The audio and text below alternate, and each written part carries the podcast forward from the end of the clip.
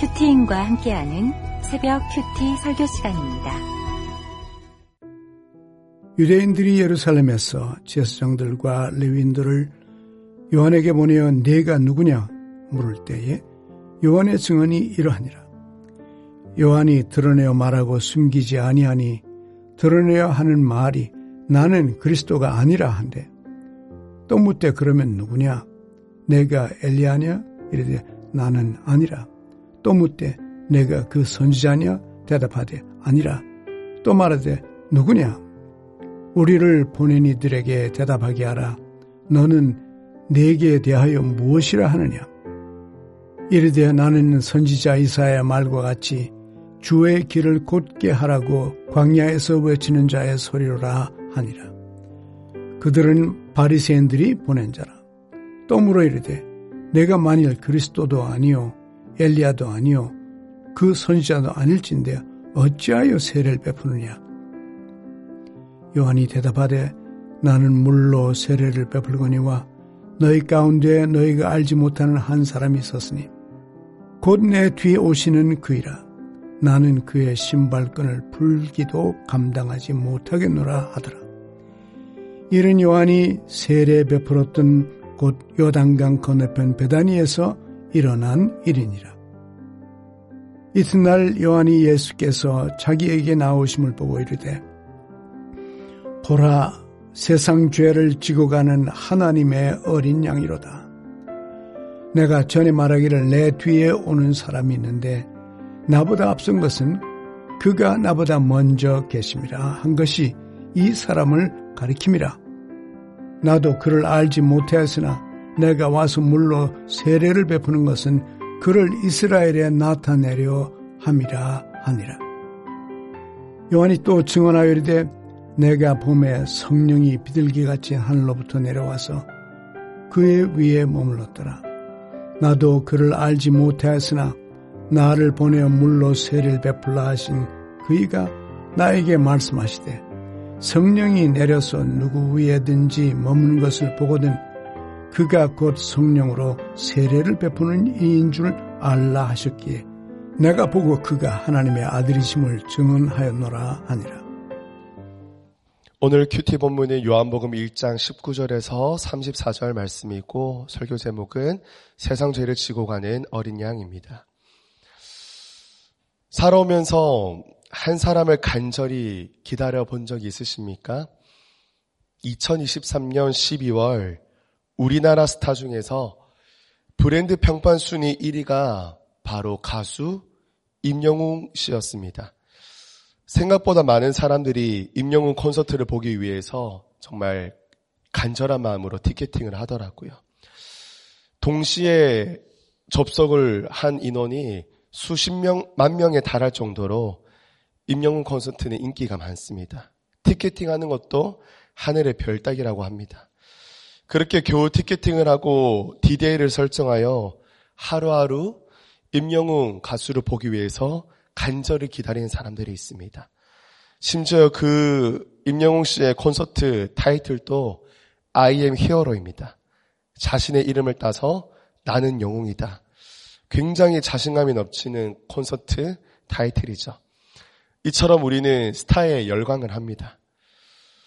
이스라엘 백성들도 마찬가지였습니다. 오늘 본문 속에 나오는 이스라엘 백성들도 한 사람을 간절히 기다리고 있었습니다. 바로 메시아였죠. 로마 제국의 탄압과 지배를 받고 있던 이스라엘 백성들은 자신들을 구해줄 영웅 메시아를 간절히 기다리고 있었습니다. 그러나 하나님께서는 이들에게 400년 동안 어떠한 선지자도 보내지 않으시고 어떠한 메시지도 그들에게 주지 않으셨습니다. 만약 이스라엘 백성들이 400년의 시기 동안 로마 제국의 지배를 받는 것이 아니라 부유하게 살고 평탄하게 살았다면 사실 그들은 메시아를 기다리지 않았을 것입니다. 오히려 콜로세움 같은 경기장을 만들어서 임영웅과 같은 스타를 만들고 그에게, 그에게 열광하며 지내실 수도 있습니다. 그러나 그들에게 고난이 있고 핍박이 있으니 임영웅이 필요한 것이 아니라 정말 자신들을 구해줄 영웅 메시아가 그들에게 필요했던 것이죠. 지난주에 담임 목사님 말씀처럼 엘리사 시대 때 이스라엘 장로들이 망하게 되는 사건 때문에 말씀의 초소로 함께 모였던 것처럼 이스라엘 백성들도 망해가는 자신들을 보며 간절히 메시아를 찾고 기다렸던 것입니다. 그렇기 때문에 고난이 곧 축복인 것입니다. 망하게 되었기 때문에 메시아를 찾는 간절함이 그들에게 있었던 것입니다. 하나님은 이스라엘 백성들의 부르짖음에 침묵으로 답하신 것이 아니라 그들의 부르짖음을 기억하셨습니다. 400년의 공백을 깨고 진정한 영웅인 예수 그리스도를 이 땅 가운데 보내주십니다. 참 재밌는 건 예수님을 보내주시기 전에 예수님이 오실 길을 예비하는 한 선지자도 같이 보내주셨다는 것입니다. 그의 이름은 바로 세례 요한입니다. 세례 요한은 이스라엘 백성들에게 하나님의 메시지를 전달하고 물 세례를 통해 회개하라고 외칩니다. 이스라엘 백성들은 드디어 자신들을 구해줄 메시아가 나타났을 거란 기대감에 사로잡혔습니다. 이 소식을 들은 유대인들이 제사장들과 레인들을 세례 요한에게 보내어 그의 정체가 무엇인지 묻습니다. 19절 말씀입니다. 유대인들이 예루살렘에서 제사장들과 레인들을 요한에게 보내어 네가 누구냐 물을 때에 요한의 증언이 이러하니라. 네가 누구냐? 세례 요한에게 너의 정체가 무엇인지 묻습니다. 세례 요한은 많은 대중들의 관심과 기대를 받고 있었기 때문에 충분히 스타가 될 수 있는 아주 중요한 소중한 기회였습니다. 그러나 세례 요한은 자신의 주제를 잘 알고 있는 선지자였습니다. 그래서 이렇게 대답합니다. 나는 그리스도가 아니라 유대인들이 다시 묻습니다. 그러면 네가 엘리야냐 선지자냐? 세례 요한이 대답합니다. 나는 엘리야도 아니고 선지자도 아니라 나는 예수님의 길을 곱게 하는 외치는 자의 소리니라. 사람들의 관심에 충분히 마음이 흔들려 스타의 자리에 앉을 수도 있었지만 세례 요한은 자신의 사명을 명확하게 아는 선지자였기 때문에 자신의 명예욕을 가리는 겸손함을 보여줍니다. 자신을 높일 수 있는 기회를 포기한다는 것은 참 쉽지 않은 일입니다. 왜냐하면 모든 사람에게는 모든 사람의 내면에는 자기를 높이고 싶은 욕구가 있기 때문입니다. 원죄의 핵심이 하나님을 떠난 죄인데 하나님을 떠나게 된 동기가 하나님과 같이 되고 싶은 명예욕이었습니다. 아담과 하와가 선악과를 따먹은 이유가 단순한 호기심이 아니었지 않습니까? 하나님과 같이 되고 싶었던 마음, 모두가 왕의 자리에 앉고 싶은 그 마음이 있었던 거죠. 사실 저에게도 이러한 명예욕이 있습니다. 제가 청소년기 때 항상 크리스마스 이브가 되면 교회 성탄 행사를 했던 적이 있었습니다. 교회 공연을 할 때에 청소년부는 항상 성극을 준비하였습니다. 저는 교회에서 성극을 준비할 때 항상 주인공이 되고 싶은 욕심이 많았습니다. 그래서 교회 선생님이 이 청소년부 성극을 준비할 때에 이렇게 우리들에게 묻습니다. 주인공인 예수님 역할 누구 할래? 이렇게 물어보면 저는 1초의 망설임도 없이 손을 들어서 제가 주인공을 하겠다고 제가 예수님 역할을 하겠다고 손을 들었던 적이 있습니다. 연기를 잘해서 예수님 역할을 한 것이 아니라 그냥 스타가 되고 싶었습니다. 그렇게 한 달 동안 열심을 다해서 성극을 준비하였고요. 크리스마스 이브날 이제 청소, 청소년부를 대표해서 이 성탄 행사 공연 때 정말 열심히 노력을 다해서 연기를 한 적이 있습니다. 그렇게 성탄 행사가 끝나고 저는 본당 입구 앞에 서 있었습니다. 왜 본당 입구 앞에 서 있었는지 아십니까? 바로 성도님들에게 칭찬을 듣고 싶었습니다. 성도님들이 나가면서 이렇게 인사를 합니다. 오늘 재현이가 예수님 역할 했지? 저는 그때마다 맞아요. 제가 예수님이었어요. 야, 재현이 예수님 역할 잘하더라. 연기 잘하더라. 이런 얘기를 듣고 싶어서 전 항상 본당 입구에서 성도님들의 칭찬에 그런 갈망하는 마음이 있었습니다. 그렇게 크리스마스 이브 행사가 끝나면 저는 항상 크리스마스에 영웅이 되어 있었습니다. 성탄절의 주인공이 예수님이 되어야 하는데 제가 크리스마스의 주인공이 되고 싶었던 거죠. 예수님의 길을 곧게 외치는 자의 소리가 아니라 박재현이라는 저의 이름을 그 세 글자를 외치는 자였습니다. 오늘 큐티 말씀을 통해서 하나님이 저에게 묻습니다. 너는 누구냐? 정말 철학적인 질문이지 않습니까? 많은 사람들이 너는 누구냐의 질문에 평생 물음표를 던지며 살아갑니다. 그러나 그리스도인은 인생의 목적을 알기에 너는 누구냐의 질문에 물음표가 아니라 세례 요한처럼 느낌표로 답을 할 수 있어야 합니다. 나 자신이 어떤 존재임을 깨달을 때 삶의 방향성과 인생의 목적이 완전히 달라지게 됩니다. 세례 요한은 자신의 사명을 확실히 깨달은 사람이었습니다. 그리고 그는 이렇게 대답합니다. 주의 길을 곱게 하는 외치는 자의 소리라. 자신을 하나의 인격으로 소개하는 것이 아니라 단순히 메아리처럼 잠시 스쳐 지나가는 소리에 불과하다는 것을 잘 알았습니다. 세례 요한의 모습을 보면서 우리의 인생을 돌아봅니다. 우리는 이 세상을 살아가면서 나의 이름을 외치고 있지는 않습니까? 어떻게 하면 내 이름이 더 유명해질까? 어떻게 하면 나의 사업이, 나의 사역이, 나의 영향력이 더 커질까 고민하고 있지는 않습니까?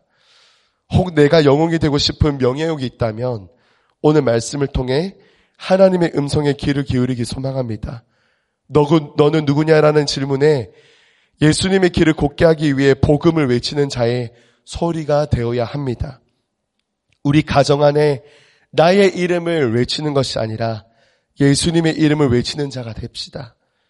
우리 사업터 안에 나의 브랜드 가치를 높이는 것이 아니라 예수님의 이름을 높이는 자가 됩시다. 메아리처럼 잠시 울리고 사라지는 소리와 같은 인생일지라도 그런 삶일지라도 하나님이 주시는 사명대로 살아가는 구속사의 인생 되길 주님의 이름으로 소망합니다. 적용 질문입니다. 나는 너는 누구냐? 라는 질문에 무엇으로 대답하시겠습니다. 대답하시겠습니까? 나의 이름을 외치며 살아가시겠습니까? 아니면 예수님의 이름을 외치는 자의 인생을 살고 계십니까?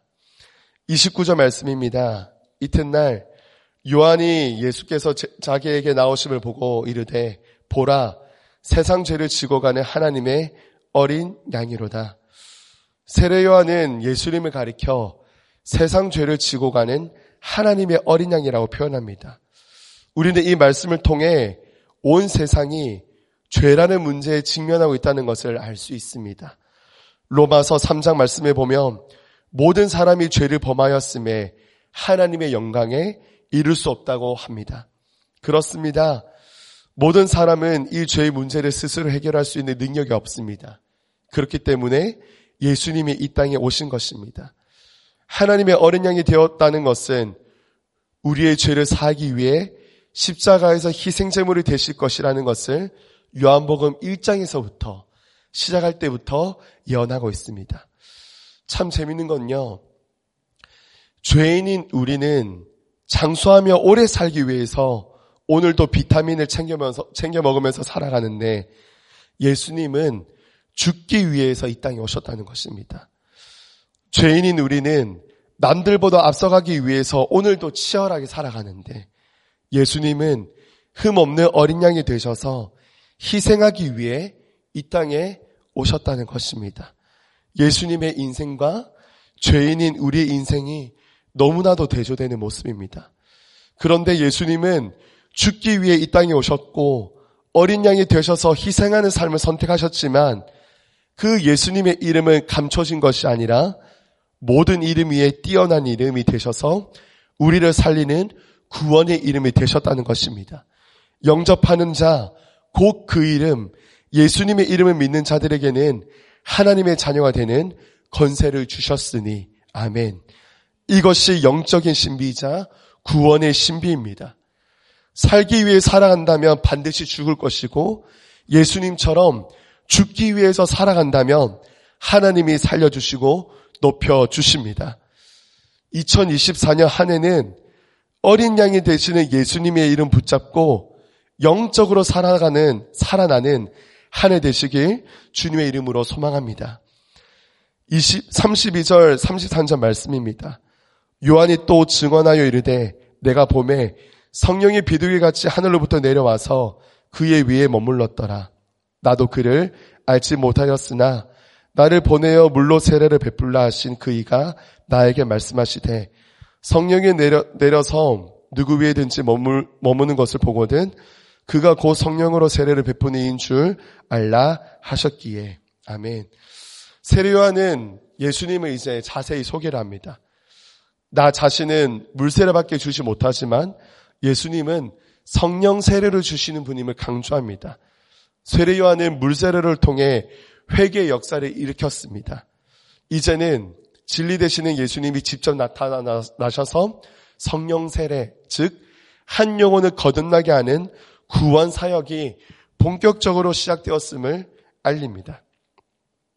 세례와는 자신이 본 것을 증언합니다. 내가 봄에 성령이 비둘기 같이 하늘로부터 내려와서 그의 위에 머물렀더라. 성령님이 세례 요한의, 요한의 영적인 눈을 열어주셔서 예수님 위에 성령님이 머무시는 모습을 보게 합니다. 여기서 핵심은 성령님이 잠시 스쳐 지나간 것이 아니라 머물렀다는 것입니다. 그렇습니다. 예수님을 영접하게 되면 우리 안에 찾아오시는 분이 있는데 그분이 바로 성령님입니다.